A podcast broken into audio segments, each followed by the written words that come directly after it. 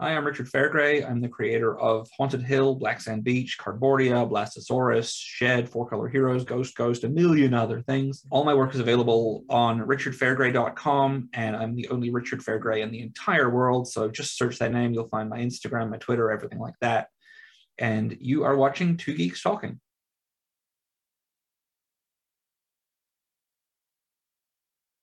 Good morning, afternoon, evening, everyone. Two Geeks Talking is an entertainment industry interview show where we interview the creative people from the comic, film, TV, movie, and video game industries. And of course, I'm your host, Kurt Sasso.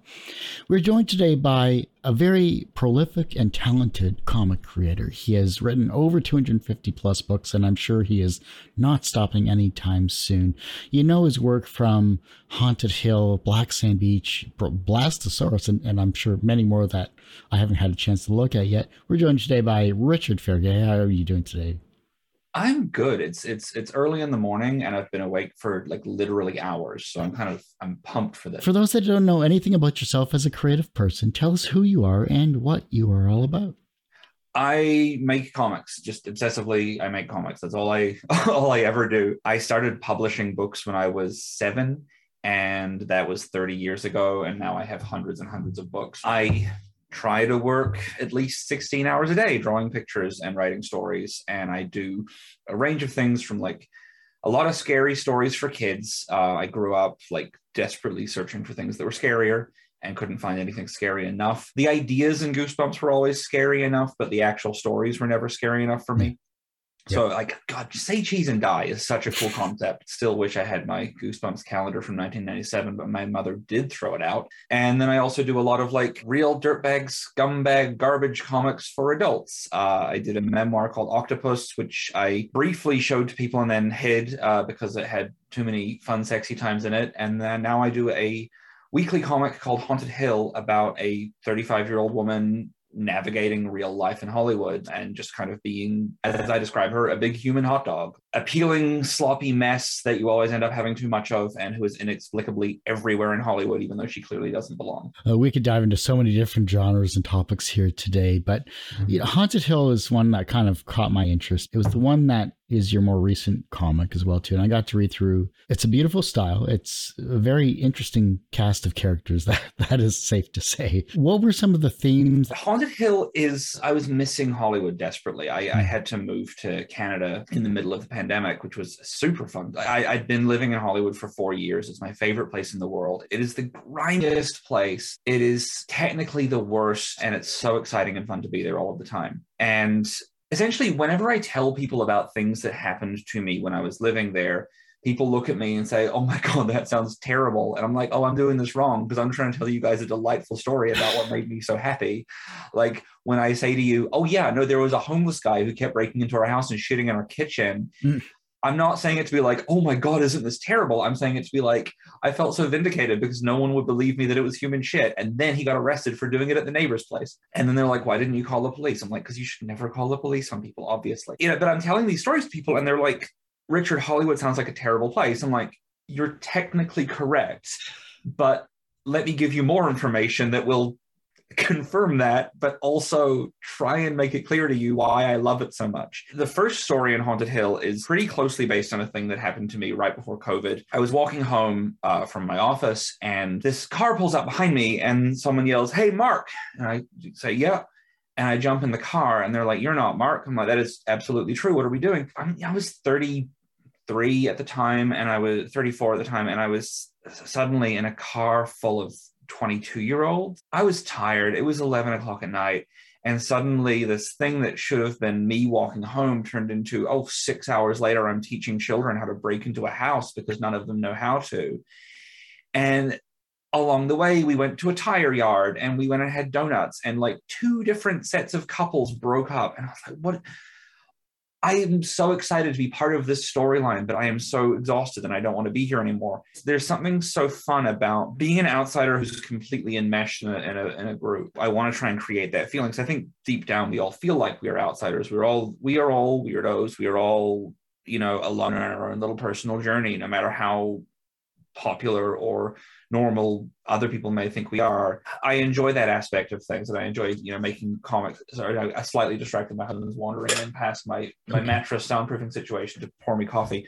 And for some reason, it's making me incredibly nervous, even though it's just, I mean, spilled slightly. Thank you, honey. Hey, I'm using my sweater to mug coffee. This is why I edit, so it's all good. Oh, there's no need to edit this. This is the kind of wonder of you know, my comics are. I can write really tight stories about spooky things and create elaborate mysteries, or I can do a big brain dump of all my feelings onto a page in a big sloppy mess. And I like doing both, and I think there's value in both. And Haunted Hill is that. I got congratulated at a con by an unpleasant man because he told me he really liked that he knew from the internet that I was a gay, but that I managed to not put it into any of my books. And I was like, bitch, Blastosaurus is an elderly homosexual who lives in a laundromat. Like, yes, it's a kid's comic about a crime-fighting dinosaur, but like, please understand the subtext. I have made all my comics incredibly gay, aggressively feminist in certain stories. And the willingness for people to like overlook that because they're enjoying a story and they're opposed to that and they're stupid little lines. So I thought, no, I'm just going to make this one, to use the worst language in the world, I'm going to make this one a little bit more balls out. So Haunted Hill is about a big sloppy 35-year-old woman who has moved back to Hollywood because her wife got a job at a museum. And at the heart of it all, she is one of those people who, if you've ever been to LA and you've met someone who actually was born there, they are such a special creature because they are 0.01% of the population. Everyone else there has moved there because they had big dreams or they were pretty enough in high school. I was not. I'm smarter than I am pretty is how I keep describing myself to people. The people who actually were from there have such a weird perspective because they're like, no, this is who I am. This is where I'm from. No, I'm not part of it. And that disconnect is so exciting to me. It's like when you see a brand new building right next to a really old building and you're just like, oh, there's magic in the alleyway between it because those two things just shouldn't be next to each other. And your brain has to do a little bit of a trick to look at them at the same time. That's who Eva is. She is at home while being out of place. And now, having been gone for 23 years, she's come back to this place because of insane kid logic. The other thing about Haunted Hill is that it's all kid logic. It's adult reactions, adult emotions, kid logic. So her wife got a really good job at a museum. Now, it's rare for someone of her age to get that kind of museum job, but since so many old white men have been being arrested for dressing up as monsters to scare tourists by wannabe Scooby-Doo gangs, there are a lot of openings in museums in this world. There are no ghosts in Hollywood because they're all underground. The area Haunted Hill was a housing development owned by a guy named Obadiah Haunted, who named it after himself. In the book, the joke is, you know, it's like all areas of LA, they're named after their founder, like Steve Silverlake or Ron Echo Park. This is Obadiah Haunted's Haunted Hill. And he was a man who made his fortune being a vessel for ghosts that were exorcised out of wealthy British children. And he moved to America with legs full of ghosts, created most of our modern dance crazes, died, and was buried on his own land. The ghosts have been leaking out ever since, and that's why Hollywood is so weird. It's just, there's a ghost energy underground. There are no ghosts in the story, by the way. Like, all of this is for nothing. There are no ghosts above ground. I just like the idea because of the movie House on Haunted Hill, which should be called Haunted House on Regular Hill. Because it's the house that is haunted, and I wanted to know how a hill would get haunted. I was going to say, like, it's the house on a slightly elevated piece of land. Yeah, haunted house on elevated land. Yeah, just didn't have the same ring to it, you know. Just like, looking at your process as a creative person, I think that it's always fascinating that you've done so many different things. What is the hardest part about being a creative person? The beginning, the middle, or the end of your process? It honestly changes. I have this way of working where I have to be obsessed with the thing I'm making, or I just slow down. It always has to be a challenge. I don't want to call out any comics here because I'm not trying to shit on anyone. I'm saying, like, there are some comics where you'll look at them and you'll be like, oh, there's no background in these several pages. It's just some heads on a blank color. That must have been really fast for the artist to do. And I look at those and I think, oh, that looks like hell. because if you give me a big complicated monster or like incredibly dense settings with trees and bricks and gravel and whatever else, I will sit there and I will be like, I'm on this page for like the next 9 years, and I will just sit here and do it until it's done. I will not even think about breathing until it is finished. If you give me a page that's like 4 panels, no backgrounds, 1 head in each panel saying something, I'm like, well, I'm so bored. I cannot look at this page, and it will take me like a thing that should take technically like an hour will take me a full day because I just hate it so much. It's getting into that obsessive mode that is the hardest part. There's always a fear, the build up to the first page. You've got the script ready. You've got the idea ready. It's like the first page of a new sketchbook. If you fuck this one up, then you've ruined your whole book. I have a friend who has a thing where he says he always just scribbles something on the first page of a sketchbook so that it's ruined from the jump, which I'd like to apply to other things. Like, do you also crash your car just a little bit as soon as you buy it?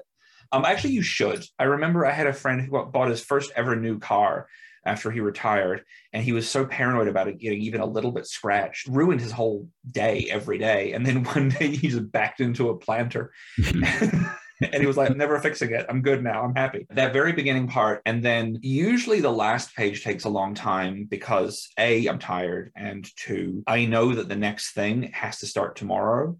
And that is terrifying because all I'm thinking is, I really want a day off. I haven't had one in 400 years.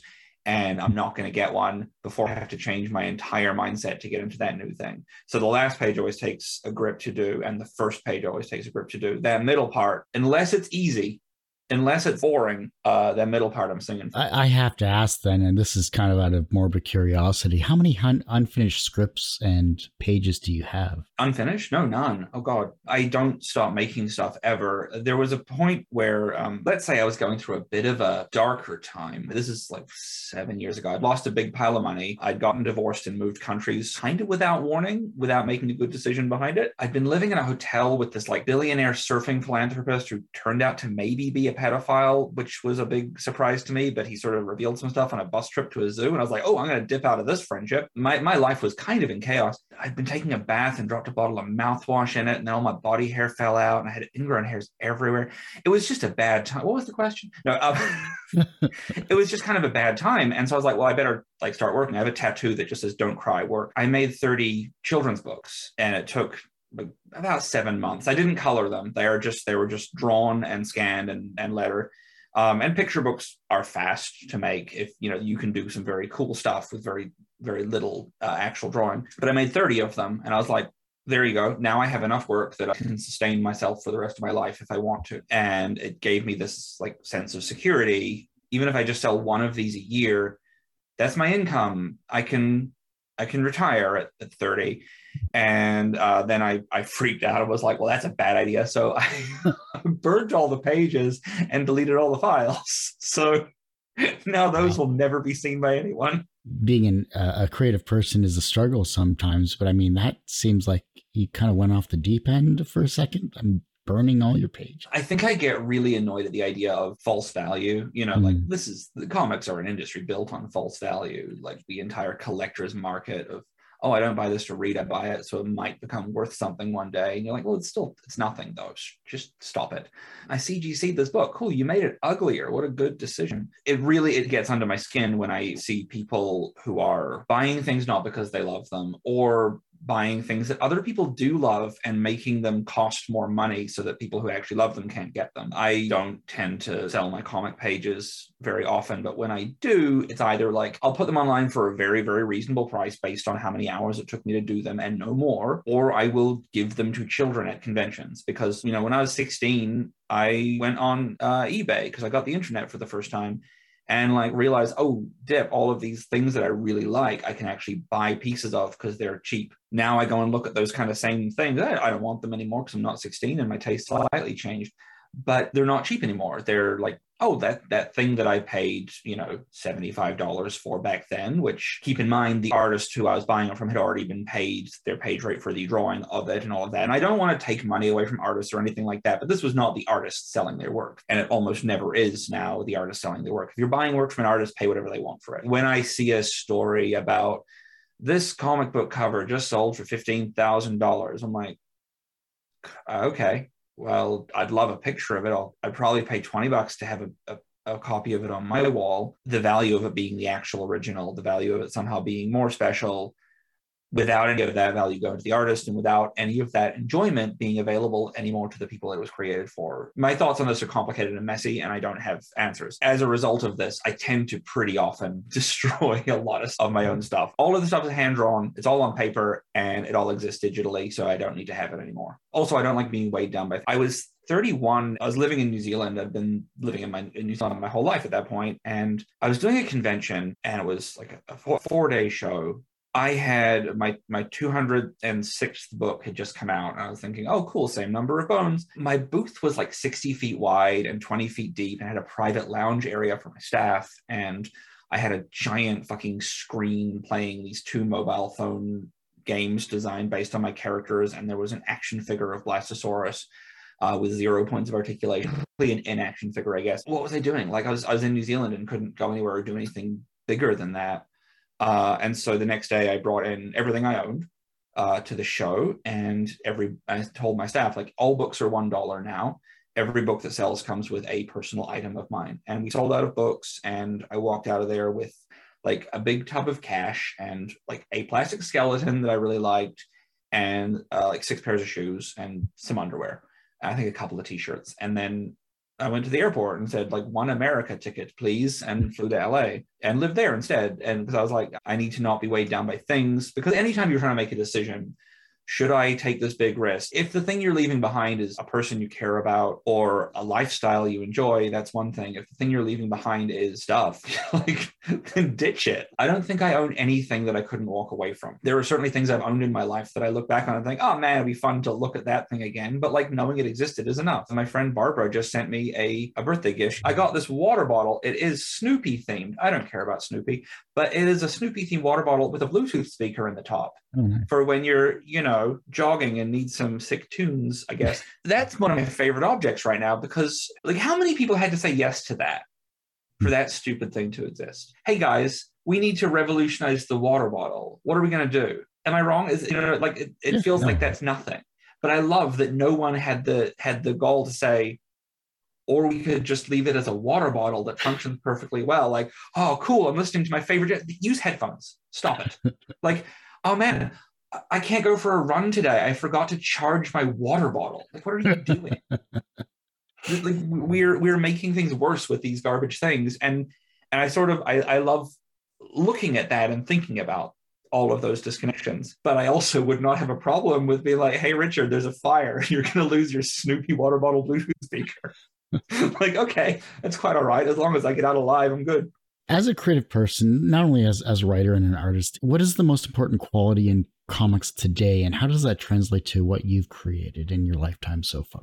I think that there's a lot of stuff going on in comics at the moment that is very good, a lot of stuff that's going on that's very bad. It's always the way it's been. The driving force behind all of it is just people making comics that are good, people doing new and different things, people using the medium for anything. Whenever someone gets mad about one type of comic or another type of comic, and this is from both sides. And by the way, you know, keep in mind, I am out here making super gay comics and scary comics and weird comics. And I clearly have a pretty strong agenda with my work. And if someone complains about my work being what it is, I want them to, you know, eat my whole butt, because that's nonsense. But at the same time, if someone who makes work like mine says, man, there's too many tits on Kickstarter, I'm like, well, then balance it out. Make something that isn't tits on Kickstarter. That's fine too. The number of times that I have been like, I'm tired of these, like, I don't want to look at big tits on Kickstarter. I don't care, but I want to see, you know, overweight men in their 60s in their underwear. That would be a great comic for me. Like, lemonparty.org is a fantastic website that I miss dearly, but no one's making that. So I will.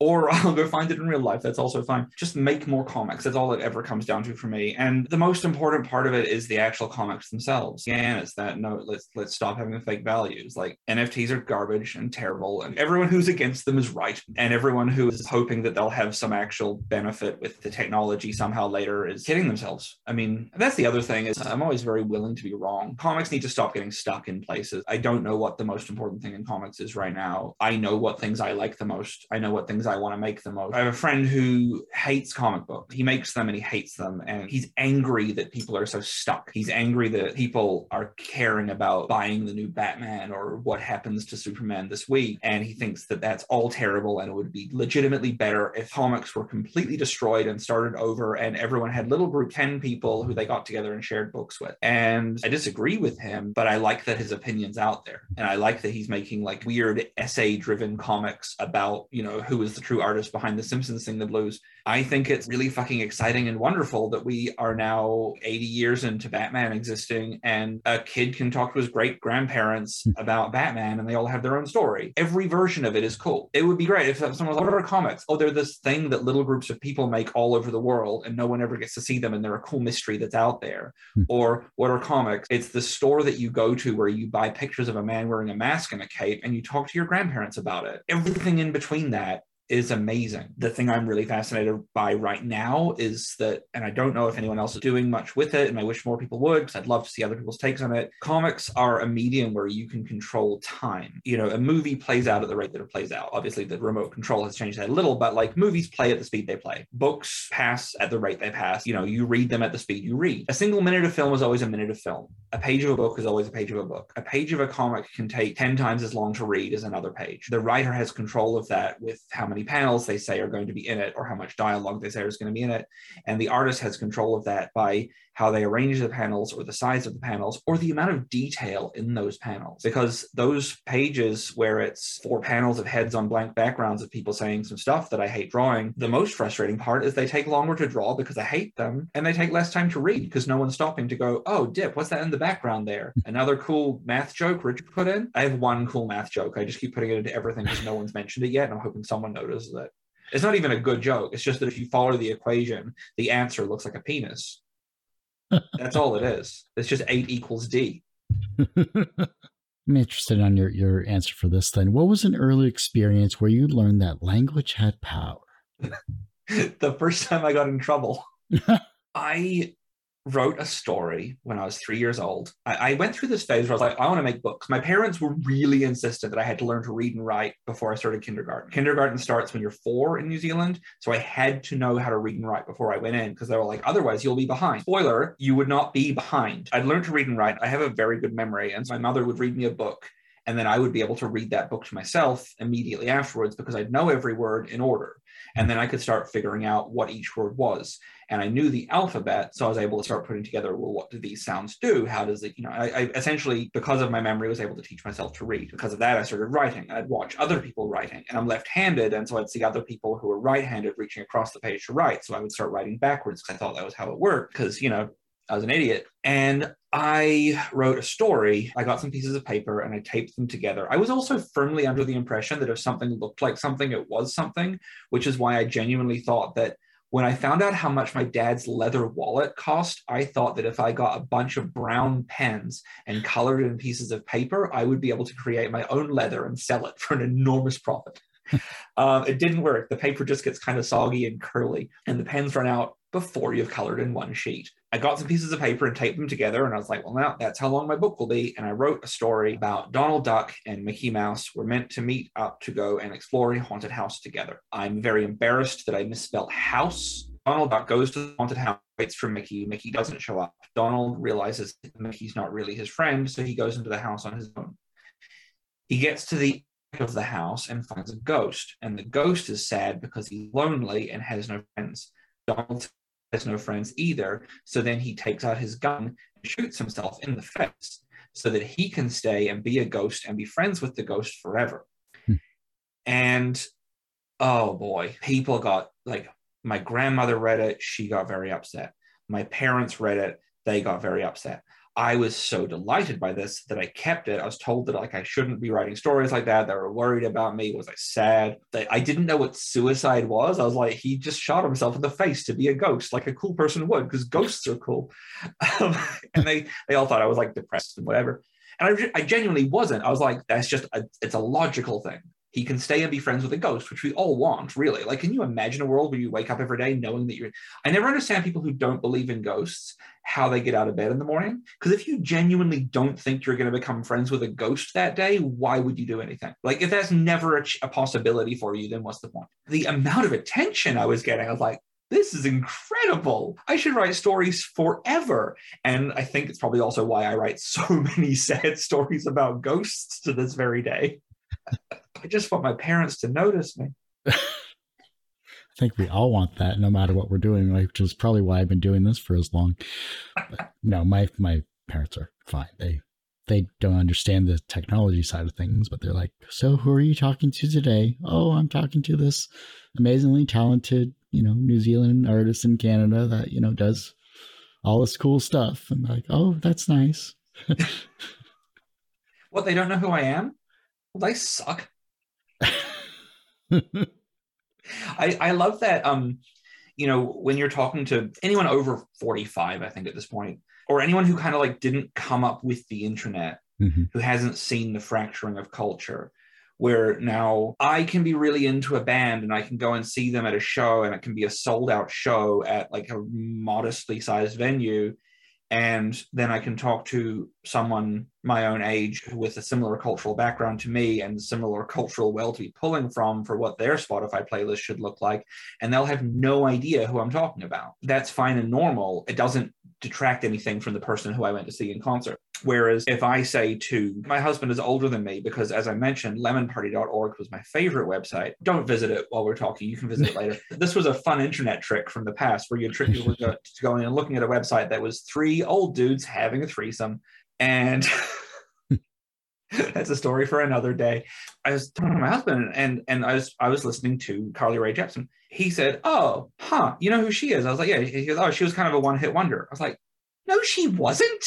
Like, she's consistently released absolute, like, bangers. And I think she's great. He had heard that one song and then not heard anything else. So because it wasn't on the station he was listening to, or the station, whatever algorithm was recommending music to him, he just thought that she disappeared. And I think that's like a mindset that older people have that is different, because for younger people, because I'm not a younger person, I'm 37. I'm basically shuffling toward my tomb, but we know that just because we haven't heard of something doesn't mean that literally millions of other people haven't. I'm sure there are people out there who have no idea what My Chemical Romance sound like. And I just tried to do a pull of like a modern hip band, and my first one was My Chemical Romance. Yeah, that's a little bit. Here's the thing, like I was old enough when they kind of blew up big that mm-hmm. I was like, oh, this is for young people. This is not music for me. And like, by the way, I love their music, but I always felt like I'm going to be the tallest person at their concert. I can't go, by the way, oh, there's a story. I discovered this singer named Cavetown. And I was like, this music rules. This is the wimpiest music I've ever heard. Like, he's literally singing one of his songs. I've just turned 14 and I think this year I'm going to be mean. Like, I'm not very strong, but I'll fuck you up if you're mean to bugs. He sings songs about his goldfish being his best friend. And I was like, what great ironic music this clearly adult man is doing. And then I saw that he was performing nearby, and tickets on StubHub for that night were $6. Called out my dear friend Alex and I said, let's go see Cavetown, that musician I've been playing you all the time. He was like, yeah, let's definitely do that. And we got there, and oh boy, we walked in. Alex is 5'4", mm-hmm. and I'm 5'11", so I'm like, adult size, but he's 5'4", and he was the second tallest person in that room, because we had accidentally bought tickets to an actual children's concert, and in between the opening act and the main act they didn't play the usual playlist for the theater. They played the SpongeBob SquarePants album, and everyone sang along, and we were like, this is a bad scene for us to be at. Let's go to the rooftop bar and watch it on a screen instead. End of that story is that we did go downstairs for the encore, and the whole place was empty because children don't know what encores are. So we did get like a private concert. Everything is fractured. Everything is disconnected, and our parents will never know what we do. We will just understand it like, oh, you do that thing, never heard of it. Probably very popular. As long as we mention at some point that Haunted Hill comes out every Wednesday. What's your hot dog thing? I mean, that sounds totally like a really odd question. How's your hot dog? Wait, no, that's not. Do you remember years ago there was that the campaign for Share a Coke With? So I noticed that none of the bottles said Richard Fairgray, which seemed like an oversight. So I started producing stickers that just said my full name on them and putting them on Coke bottles in every time I was in a store. And then I started giving them to fans at conventions to do the same. I just give them a sheet of stickers and say, please go and, you know, correct your local grocery store by putting my name on all the Coke bottles. My hope being that people would bring me bottles of Coke, and it worked, fucking worked. People started bringing me bottles of Coke at conventions. Awesome. And it ruled. This was back in New Zealand. When I got to America, I got really, I'm a big hot dog fan. Like, I love them. They're delicious. I love those sloppy meat tubes. And my favorite thing about going to conventions, especially like LA Comic-Con, is there's so many hot dog vendors outside. But the process of like leaving the convention to go and just buy 3 hot dogs for lunch is pretty challenging, because then you have to go back through all the security. So I was like, well, what if I could set up a situation where people would bring hot dogs to me? So I started making sure that every time I was photographed, I would always be eating a hot dog. And I would just be going to town on these suckers, and I will never be able to eat the most hot dogs. Like, I'm no Joey Chestnut. I will never be able to do 75 in 10 minutes. What I think I could do is eat one hot dog better than anyone else. I've been trying to kind of perfect that art. I thought if I do this enough, people will know, well, we want to bring Richard something, and he clearly likes this mustard mess. Let's do that. Mm-hmm. By the way, no ketchup. I am allergic to tomatoes. It will kill me, but mustard and onions all day, every day. Of course, it didn't work, because what I forgot was that you cannot bring a big sloppy hot dog through security at LA Comic-Con. But what did happen, and this happened 3 times from 3 different people, I started getting hot dogs sent to me in the mail. No. So it was over a course of 4 months, 3 hot dogs turned up at my office. My address is very public, 6671 West Sunset Boulevard, building 1509, suite 106, Los Angeles, California, 90028. And these rank old soggy envelopes with a messy mustard covered hot dog inside them. I mean, one of them, the postman literally jammed it through the mail slot of my door. And so it just came through kind of squeezed.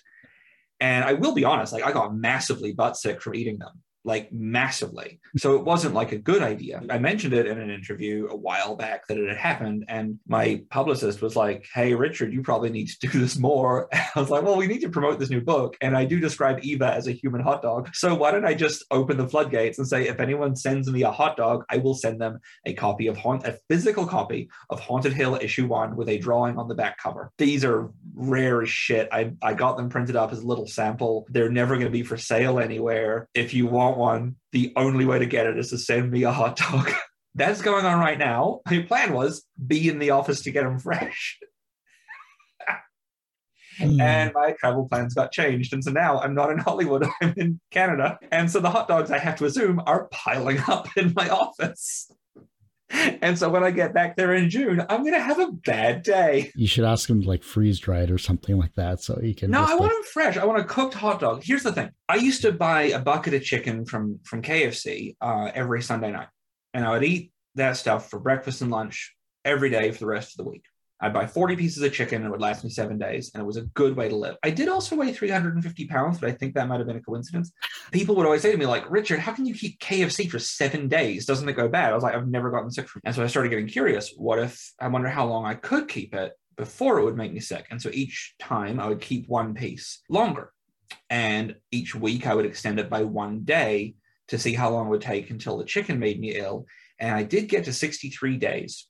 And I ate a 63-day-old piece of KFC. And by the way, it had gone basically clear. It looked like fiber optic cables when you peeled it apart. Oh my God. Like, I finished the whole piece, but I did have to eat the second half of it on the turlet just for safety. I've got a pretty tough gut. I don't think hot dogs go bad. I think onions go bad. I don't think that dirty processed meat can get worse. It's bad to start with, and I love it. Have you seen the movie Pet Sematary? Yeah. Which version? The original. Yeah. Do you remember her sister in the attic? Mm-hmm. And her like the gross bones pushing through her back and the red hair draped across it and how it looked exactly like a piece of Kentucky Fried Chicken. I cannot watch that movie without being like, I've got to be eating KFC right now though, because I'm so hungry looking at her back. I will not think about anything else until I get some KFC in my face hole. Whoa. Because God damn, her spine looks like Kentucky Fried Chicken. And I don't think that was what they intended, but there was a commercial on New Zealand television that was an anti-smoking commercial. The whole thing was like, it would show this like mortician cutting up a body. And it was in like the dirtiest operating theater ever, because I think they were trying to be scarier. And they cut out this piece of it and they go, this is an artery cut from a smoker. And they slice it open and they push out with their like gloved finger all of this like thick white goo.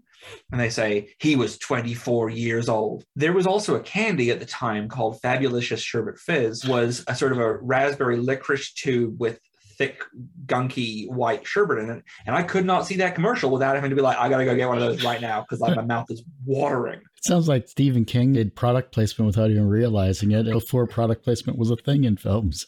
Love it. I love the idea. Oh, yeah, this is sponsored by Kentucky Fried Chicken. Look at this lady's back. You want some ribs? Yeah. Chicken ribs. If you go to KFC and you have the choice, say, I want the ribs. It's the driest piece of the chicken and it absorbs the most flavor. I did not know that. I'm learning new things about culinary delights of KFC. You're welcome. What was an underappreciated author or comic that you read that didn't get enough credit in your early to mid years? That is a tough question. Because of growing up in New Zealand, there were 4 comic stores. You know, I didn't actually see a comic physically in person until I was 16 years old. And so the stuff that got to us was like pretty obvious, you know, that we weren't really finding these weird little underground things. It was like, okay, well, here's some Alan Moore stuff and some Neil Gaiman stuff. And then a plethora of Batman stories. And so you kind of get like tricked into thinking that comics are either really amazing or really mediocre. And there wasn't really much in between. I mean, like, we were so excited when, like, Brian Michael Bendis blew up because he was kind of like the first new thing that New Zealand noticed for some reason. The things that I really, like, glommed onto as a kid were just on TV. They were popular already, you know. I don't know if The Simpsons has ever been underappreciated. I don't know if Ninja Turtles has ever been underappreciated. I do think that, like, there's some cool, like, early works of different creators that I really loved. I think I would have been, like, 12 or 13 when New Zealand got Dr. Katz about 4 years after it started. And that show was incredible. For there to be a show on actual television on one of our 4 channels that was just technically funny and not really much better than that was such a delight to me. A show where people squiggled instead of moving, and there was characters who actually just told jokes, like just old classic let me tell you a joke in a bar type joke, was kind of mind-blowing. I really loved that. The show that followed that was Home Movie, which was Brendan Small's squiggle vision nightmare that became Flash animation for season 2, just about 2 8-year-olds and a 7-year-old who made movies. And it was loosely scripted and mostly improvised and then animated. And it was so quiet and so small and so good. And it was kind of before things like Family Guy blew up and South Park was around, but it was when adult animated comedies could be small and not yelling at you and telling you when to laugh. And I really, really enjoyed that stuff. There's some pretty amazing animation back in the 90s and especially late night animation, like Aeon Flux or Aeon Flux. That was good animation. That was the difference. Like that was like Home Movies was garbage. It looked like it had been made for $4. It was like they looked at Blair Witch Project and said, how could we be worse? That was part of the delight. My whole kind of philosophy on everything now, when people talk about art being good, most of the time, I mean, there's no such thing as good. But when people say good, what they mean is realistic or accurate. I'm like, guys, we have photography. Like, we don't have to draw things to look like they look anymore. Like, stop it. You can use your pen or your whatever to do something new and interesting, something no one's ever seen before, or just something that would be a better exaggeration. Stop thinking about, well, it's right. I hate this craze now of like everyone has an iPad, everyone is using Procreate. The one that people use to draw comics, Clip Studio. It's fine to use those. Every tool is great. Like I'm a big supporter of like this Susan Sontag idea, like zines shouldn't stay zines. They should use everything available to them to be the best thing they can be. And I don't want to be old man yelling at cloud about this. If you learn to draw on paper with a pen and a fucking mechanical pencil, because it's gross, who wants to sharpen things, then you have to learn to deal with your fuck ups. If you draw a line wrong, that line is there forever. And you have to incorporate it into the picture. If you draw on an iPad with a stylus, then you can always double tap to undo. And then you can keep doing it until the line is correct. And that's fine when you've done it for a long time. When you are experienced as a drawer, you can do that and maybe create some cool stuff. But if that's how you learn to draw, then you never have to actually learn. You never have to learn to adapt or create something cool. You can always do something that's technically right. And by and large, pretty boring. Like when you talk about like Aeon Flux Aeon Flux was on in New Zealand on the same block of animation as Pond Life. I don't know if anyone else remembers Pond Life, but it was essentially squiggly stick figures. You know, it's why I love the first season of Doug before it got all like picked up by Disney, because that first season was sloppy as shit. Yeah. You know, as told by Ginger, every character was off model all of the time. But my God, they could do some cool storytelling. And I don't mean just that they had good scripts. I mean, the visual storytelling was astonishing. Compare early Simpsons to current Simpsons, this flat, dead corpse of a show that we're looking at, frozen in time, as opposed to like Bart versus Thanksgiving from season 1 or 2 or whatever, where it's like, oh, we're just going to do some cool surrealist shit. We're going to try something new. We're going to like spin out of control here and just, it's not going to look right, but we're going to get a point across. We're going to create a mood. That's so much better. Yeah. It's amazing what they could get away with because no one was really paying attention to it in the early 80s and 90s and into the 2000s. It was one of those things where you could push the envelope until someone caught you, basically. But beyond, like, yes, politically and what have you, yes. Sure. And they could do some, I mean, Jesus, that show used to have actual courage.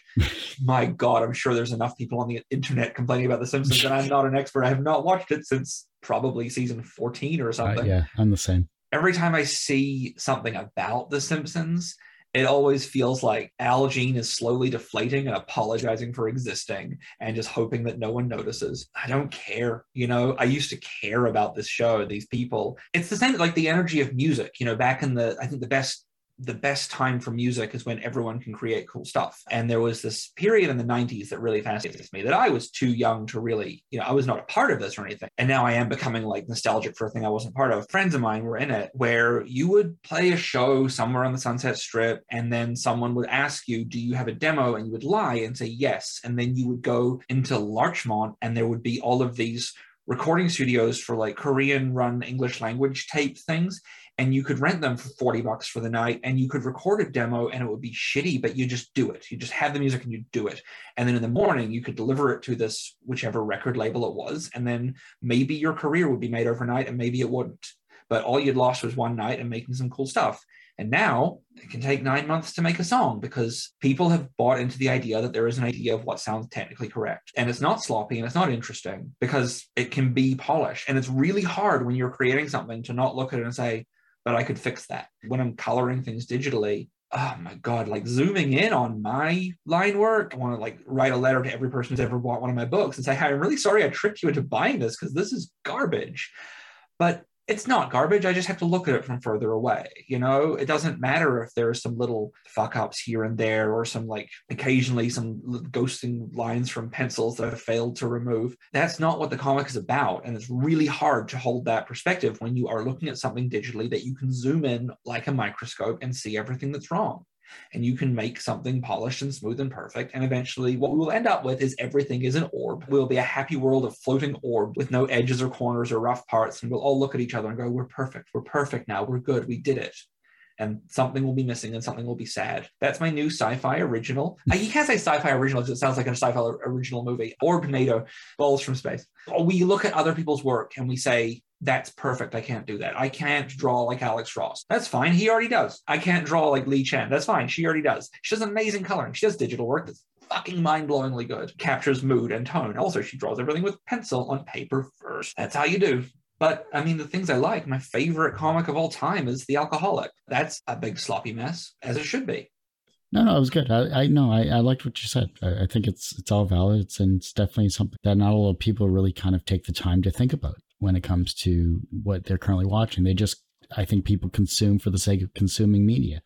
So it's just, it gets to the point where do you actually understand what you're watching and actively think about it, or just watching a show because someone recommended it to you and you just need to waste an hour or two of your day? And I think like, it's fine. You know, I am not going to get on my high horse about it. I'm 8 seasons deep into One Tree Hill right now. Boy, that show really fell off a cliff. It was actually pretty good for the first 4. Media is there for several different reasons. Sometimes it is just filler, and sometimes that's nice. What I don't like is when people like champion the filler as being things that it's not, or when people think it should be. You know, it's the same reason I get asked from time to time, will you be in this gallery show with your comic art? I'm like, no, that's not where comics go, idiot. Like, you're confused. Can you put a page of your comic on this wall? Why? It's meant to be in a book along with like 23 other pages. Why would I put it alone on a wall? Did it get left behind like that one wildebeest at the end of the Lion King Stampede? Why would I want my comic to be that? Oh, we can sell it for $1,000. I'm like, yeah, or you could not. I'm going to go give this to a child now because you're an idiot. Yeah. Some of my work I cannot give to children. All of Blastosaurus, super family friendly. Ghost Ghost, also super family friendly. That was my first ever comic. It's about a ghost who struggles with invisibility and loneliness. I published it when I was 7, and now a collected edition of it is coming out this year from Stacked Deck Press, which is weird, like 30 years later is coming out in printed form for, I guess, a very small audience because it's a small queer publisher, but like still I have it at conventions and be like, you want to buy this big heavy brick of a thing? Everyone has one person that inspired them on their path to where they are today. Who was that for you? I mean, I have waxed poetic about this a lot over the years. I like to not live with any kind of like regret. I regret not seeing Hole live. I'm resentful that I never had a mentor. When I was a kid, I saved up all my money to buy all 4 Ninja Turtles because I thought that was the correct thing to do, but only so I could then buy Master Splinter. And so he and I could spend time together. And I put the turtles in a wheelbarrow on the other side of the room and said they were all having a fight somewhere. And then Master Splinter and I would hang out and have great conversations, and I'd take off his kimono. There are people who have been very bad for me and put me on very bad paths. And there are people who have seen what I can do on my own and try to latch on to it, you know, see my co-writer from 15 to 30 for that one. There have been friends who have pulled me out of things, and there have been people who have done those good things for me and then turned out to be bad for other reasons. But I haven't really had one, you know. There's no one I can point to and say, okay, this guy here was the person who called me and said, do you want to move to Australia and live with me, because we'd been chatting on the internet and, you know, fallen deeply in love. And yes, he was the person who introduced me to people where he worked, Fox, who optioned books of mine to be made into other comics and things like that. And that's really good, but it's also like, well, no, he didn't make those things happen. He made me having a relationship with him happen for fun, sexy times. And because I went to work with him one day, I made other introductions. So yeah, incredibly grateful to him. But like, no, I've had no one guide me in that. Like, maybe I don't need it. Maybe no one needs it. Maybe we buy into the hero's journey a little too much. I mean, someone the other day was ranting about how sick they are of seeing people reject the call to adventure for no reason. And it's true. I wish I'd had a mentor, and I didn't. And I will probably go to my grave mad about it. No matter how well I'm doing, how many books I have, how much money I make, I'm always thinking I could be doing better if I could time travel and just go back and say, Richard, stop it with this nonsense, do this one. And what if I'd made Black Sand Beach 20 years earlier, and then I could be making 20 years better comics now? That's stupid. It's a stupid way to think, but it's what haunts me at night. I'm not working fast enough. There's time. I mean, you've put a lot together, and you're continuing to put a lot together. And that kind of segues into my next question here, which is, from a professional standpoint, you've created over 250 plus comics and works and books and everything along that line. You are 30 plus years into your career now, and that's an amazing accomplishment from a professional standpoint, that you're doing what you love and you're passionate about. Do you consider yourself personally successful? Some days, I can look at where I am and compare it to where I used to be and say, like, I've done incredibly well. I'm making better work than I've ever made. And other days, no. Other days I'm zooming in on my stuff to color it and saying, Richard, you're a chimp holding a pen. I don't think Haunted Hill is a perfect book by any means, because again, I don't think there is such a thing, but it's the exact book I wanted to make. Actually, since I finished the first series, the first run of it back in January, it's been a little bit hard for me to be motivated with a lot of stuff, because I'm like, well, I finished. I made comics already. Like, without realizing it, that was the thing that I'd been trying to do for 30 years, and I made it. You know, right now I'm trying to find what the new thing is that I'll be obsessed with. I've got a script that I wrote last year that I'm drawing, which I think is very good. I'm really excited about it. And I'm putting a lot of time into this one that I don't usually put into things. I'm drawing like less than a page a day on this book that no one's paying me to do. I don't know what success looks like. I know the feeling, you know, it's that I've got too much blood in my body feeling. The I can't stop jumping because I'm so excited. It's that, like, success for me is having a new good idea. Every time I get a new idea, I feel different. People always associate certain drugs with certain professions, right? And I've done a bunch of different drugs in my life. I've never done anything regularly. The drug that I hate the most is cocaine, because it gives you this feeling. It's the exact same physical sensation of having a good idea or getting good news. And I really, really understand why people get hooked on it, because I know that if I have a good idea today and I don't have anything new tomorrow, tomorrow will be a really, really hard day. If I have good ideas 2 days in a row, that third day is really hard. And if you need that feeling, if you get successful in film or music or, you know, in the entertainment industry, and you are successful because you've had good ideas, that is a feeling you're really connected to. And when you get real successful, people say, hey, you want to try some Coke? It's on this toilet seat at this fun party, because that's what success looks like. And then you take it and you're like, this feels like a good idea. I can have that good idea every day. This is not an anti-drug PSA. Success feels like a good idea. So if you ask me right after I've had one, then yeah, I'm incredibly successful. But if you ask me any other time, I feel like I am just flailing. Yeah. Dopamine's a bitch too. So yeah. Yep. I'm a little bit lucky. I have the reason that I'm how I am. I don't know if I've mentioned this to you at all. I'm legally blind. So I've got one dead eye and then one eye that sees about 3% of what a normal eye can see. Mm-hmm. And it's because the nerves aren't connected to the back of the eyeball properly. And it's because I have one really common condition and one really rare condition. The really common condition is that you get these cracks in your eyeballs when you're a fetus. And then the really rare condition is that my brain doesn't go into sleep pattern. I release like serotonin, dopamine, melatonin all at once, all of the time. There's no cycles to it. My brain didn't go into sleep pattern, so the eyeballs didn't heal. It also means that I process images incredibly fast. So while I am unable to see most things, if you point somewhere and say, look at that, it'll take me a second for my eye to wobble into the right place to have taken a picture of that for me. But instead of seeing 15 to 25 frames a second, I'm seeing around 400 frames a second, depending which doctor I talk to who explains it to me. But it also means that I don't need much sleep, and I don't have a come down period from that dopamine rush or that serotonin rush. I don't get the physical mental hangover or the exhaustion. I just get the hyped up realization that I haven't had another good idea. The reverse of success is failure. How do you deal with your failures? I just don't have any. It's so easy. No, I just do another thing. You know, like it is easy to wallow in failure if something goes wrong. You know, when I moved to America, it was kind of on a whim, and I didn't know what I was going to do, and so everything was exciting. Everything was a new big possibility, and I didn't know where it was going to go. And then things kind of started to come together, and things were on the right track. I'd signed on for 3 different ongoing series with 2 different publishers. The first series was out. I'd been in Free Comic Book Day twice. I was in it again, and this time it was going to have like literally my face on the cover of this book.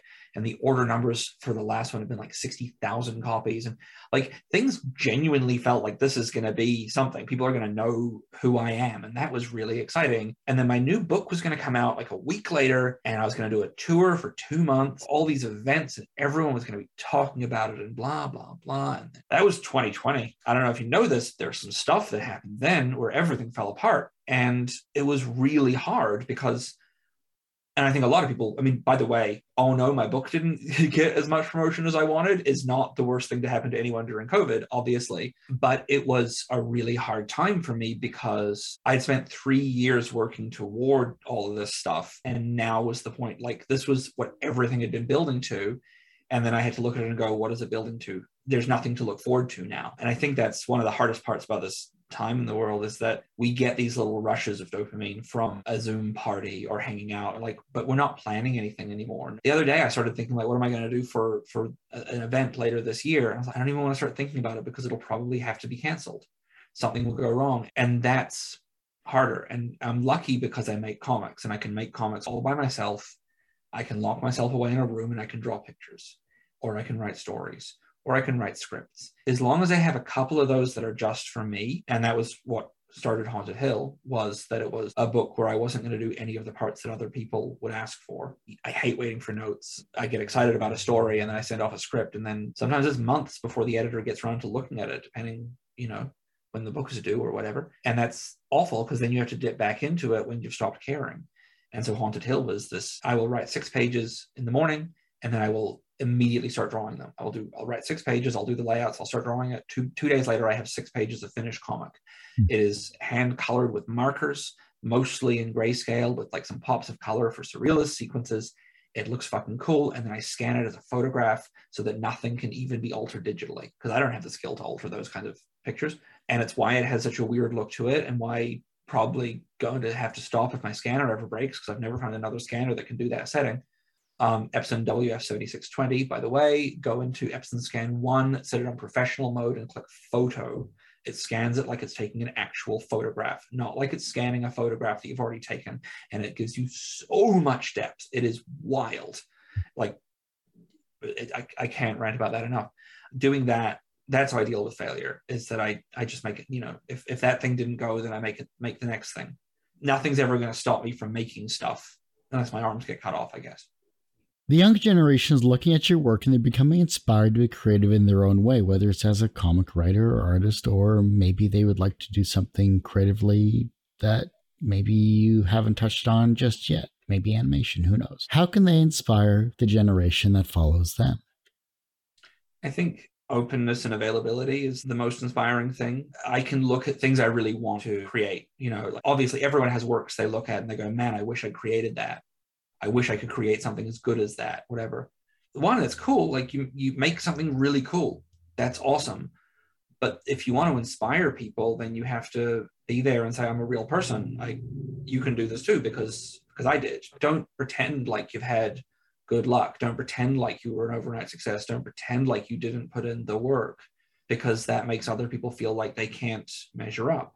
The thing that pushed me to make more comics, I guess, or to realized that my comics were good enough, was that I was, doing conventions, and comic artists that I used to look up to were now sitting next to me and going to lunch with me and being my friends. And it's weird. It's a weird feeling to be able to say, hey, 17-year-old Richard, you're really into Bill Zinkevich right now, but what you don't know is that 10 years from now, the two of you will be going on a road trip together. That's a weird thing. I guess, yeah, the way you can inspire people is to take their work seriously. Don't tell them it's good if it's not or anything like that, but just take their work seriously and take them seriously as a person. Don't be that person who pulls the ladder up behind you.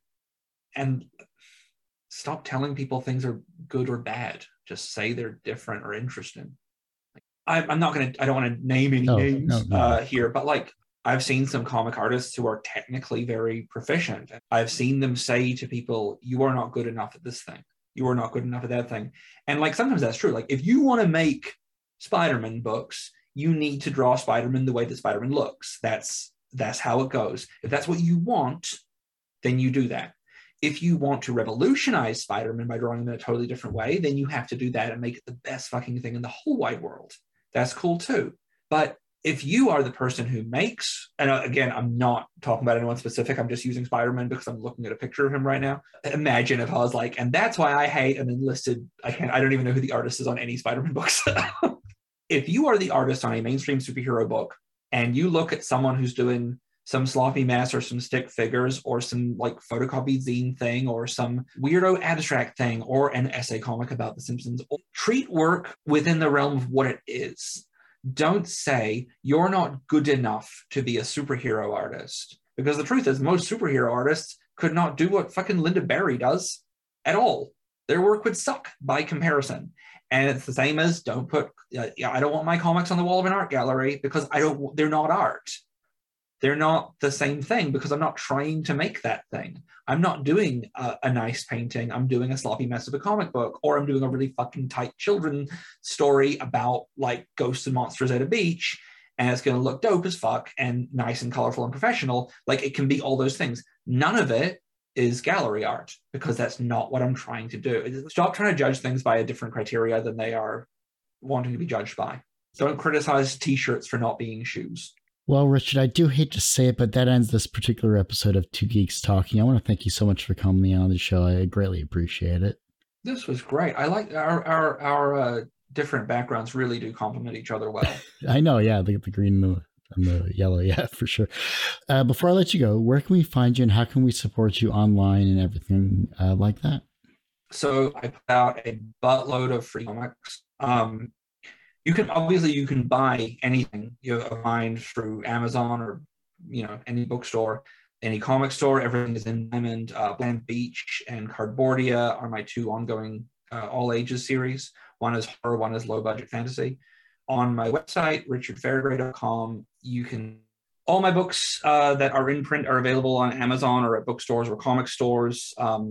Black Sand Beach and Cardboardia are my two kind of big ongoing all ages series. Black Sand Beach is a horror for kids. It's very, very good, very spooky. I'm working on the fourth book right now. And then I do a buttload of free comics online. RichardFairgray.com has about 2,000 pages of free stuff up there now. And I do 6 pages of Haunted Hill every Wednesday for the foreseeable future. And I promise I'll have a lot of new books out this year. I've got a new book coming out through Stacked Deck Press called Ghost Ghost. I've got a new Black Sand Beach, a new Cardboardia, a book called Shed coming out through Blue Fox in July, I think. And then a handful of new books for next year that haven't been announced yet. But Four Color Heroes is the one to be excited about, I think. And send me hot dogs. Send me hot dogs, please.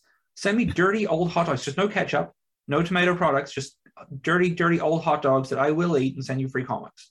That ends this particular episode of Two Geeks Talking. You can, of course, find this interview and 1,000+ others on our website, tgtmedia.com or twogeekstalking.com. And, of course, on our YouTube channel, which is a lot more updated than our website because I'm only one person, which is youtube.com/tgtmedia. And as I say every week, everyone has a story to tell. It's up to me to help bring that out.